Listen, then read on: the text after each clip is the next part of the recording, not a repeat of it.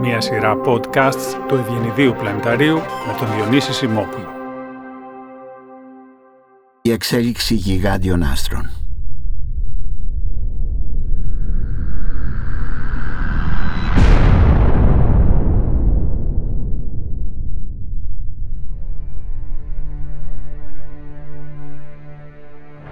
Όλα τα άστρα, όπως και κάθε τι άλλο στο σύμπαν άλλωστε, κάποια στιγμή θα πεθάνουν. Θα πεθάνουν ακριβώς επειδή λάβουν. Σε άστρα με μεγαλύτερη ποσότητα μάζας από τα άστρα σαν τον ήλιο μας, τα πράγματα εξελίζονται λίγο πιο διαφορετικά από ότι στην περίπτωση άστρων με ποσότητα υλικών σαν του ήλιου μας. Κοιτάξτε τι γίνεται. Έχουμε την πίεση από τα εξωτερικά στρώματα, όπως είπαμε, έχουμε την πίεση από το εσωτερικό με τις θερμοπυρηνικές αντιδράσεις. Έτσι έχουμε μία εξισορρόπηση. Σε άστρα όμως με 10, 20, 30 φορές τα υλικά που έχει ο ήλιος, εκεί τα πράγματα αλλάζουν. Γιατί μετά από κάποια χρονική περίοδο, το υδρογόνο που μετατρέπεται σε ήλιο σταματάει και αρχίζει η καύση, όπως λέμε, του ηλίου σε άλλα χημικά στοιχεία. Σε οξυγόνο, σε άνθρακα και ούτω καθεξής. Σε ένα γιγάντιο άστρο τα αποθέματα του υδρογόνου στον πυρήνα του εξαντλούνται μέσα σε 3 εκατομμύρια χρόνια περίπου και το καύσιμο ήλιο σε μερικές χιλιάδες χρόνια. Από εκεί και έπειτα τα πάντα γίνονται σχεδόν αστραπιαία σε σύγκριση με την όλη διάρκεια της ζωής του. Ο άνθρακας για παράδειγμα εξαντλείται σε 200 χρόνια. Το νέον σε ένα χρόνο. Και μερικοί μόνο μήνες είναι αρκετοί για να καεί το οξυγόνο σχηματίζοντας πυρίτιο και θείο. Σε αυτό το σημείο η ήρεμη ζωή του άστρου σταματάει.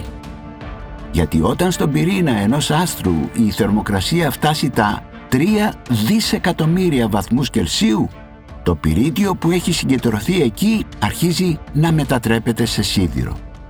Κι έτσι μέσα σε μερικές ώρες η ποσότητα του σιδήρου στο κέντρο αρχίζει να μεγαλώνει.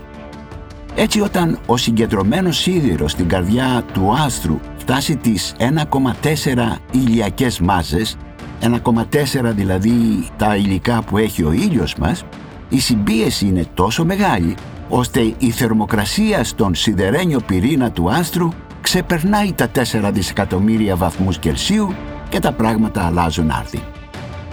Σε αυτό το σημείο το άστρο είναι έτοιμο να μετατρέψει τον σίδηρο στα επόμενα χημικά στοιχεία. Κάτι τέτοιο όμως είναι αδύνατο γιατί ο σίδηρος είναι διαφορετικός από τα προηγούμενα 25 χημικά στοιχεία. Αντί η καύση του να εκπέμπει ενέργεια όπως συνέβαινε με τα προηγούμενα χημικά στοιχεία, αντίθετα απορροφάει ενέργεια. Και έτσι λοιπόν όταν έχουμε έναν σιδερένιο πυρήνα στο εσωτερικό ενός γιγάντιου άστρου, το τι συμβαίνει είναι σαν να παίρνουμε έναν τεράστιο πυροσβεστήρα και να σβήνουμε την ενέργεια που επικρατεί στο κέντρο.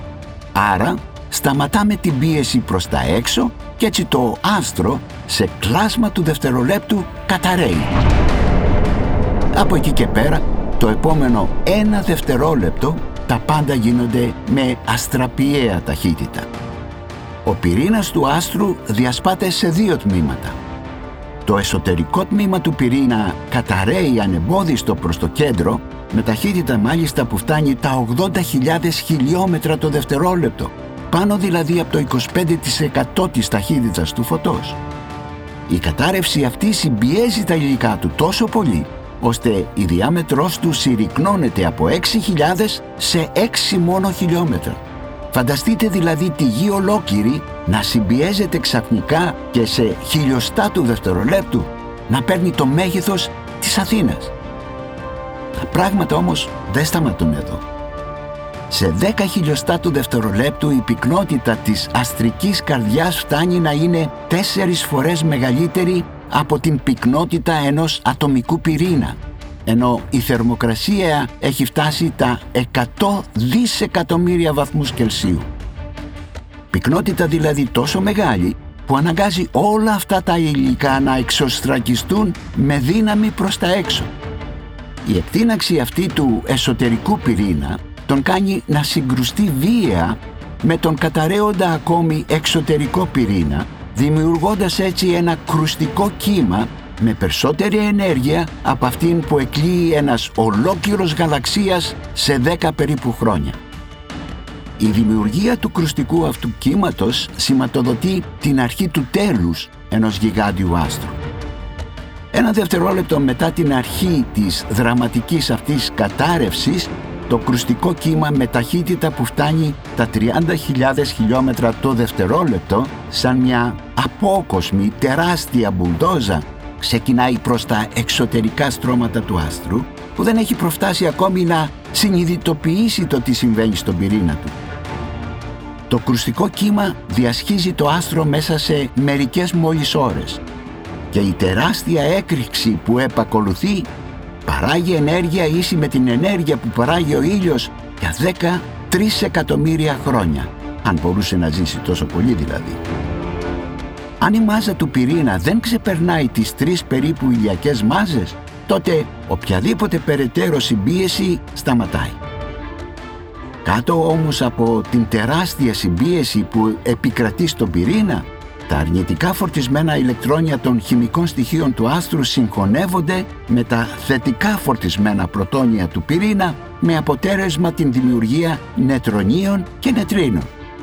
Και ενώ τα νετρίνα, τα σωματίδια αυτά, δραπετεύουν άμεσα από το άστρο, μεταφέροντας μάλιστα και αρκετή από την ενέργειά του, τα νεοσχηματισμένα νετρόνια παραμένουν εκεί και ενώνονται με τα ήδη υπάρχοντα νετρόνια των ατομικών πυρήνων. Όλα αυτά τα νετρόνια όμως είναι τόσο σφιχτά συμπιεσμένα ώστε να ακουμπάνε σχεδόν το ένα με το άλλο. Αποτέλεσμα αυτής της συμπίεσης είναι η δημιουργία μιας σφαίρας μερικών χιλιόμετρων με την πιο λία, την πιο στερεή επιφάνεια που έχει γνωρίσει ποτέ το σύμπαν.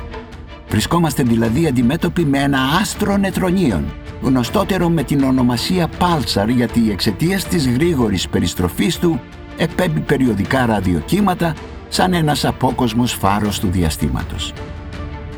Μια τέτοια έκρηξη σουπερνόβα ήταν και εκείνη που παρατηρήθηκε κυρίως από Κινέζους αστρονόμους πριν από χίλια περίπου χρόνια στον αστερισμό του Ταύρου και σχηματίζει σήμερα τον εφέλωμα καρκίνος. Όχι του αστερισμού του καρκίνου, αλλά του νεφελώματος καρκίνος που βρίσκεται στον αστερισμό του Ταύρου και μοιάζει με κάβουρα, όπως τον θεωρούσαν τουλάχιστον οι πρώτοι παρατηρητές με τα μικρά τους τηλεσκόπια. Και στο εσωτερικό αυτού του νεφελώματος υπάρχει συμπιεσμένος ο πυρήνας του αρχικού άστρου τόσο πολύ ώστε θα μπορούσε αυτό το άστρο να χωρέσει στο εσωτερικό του λέκανο πεδίου των Αθηνών.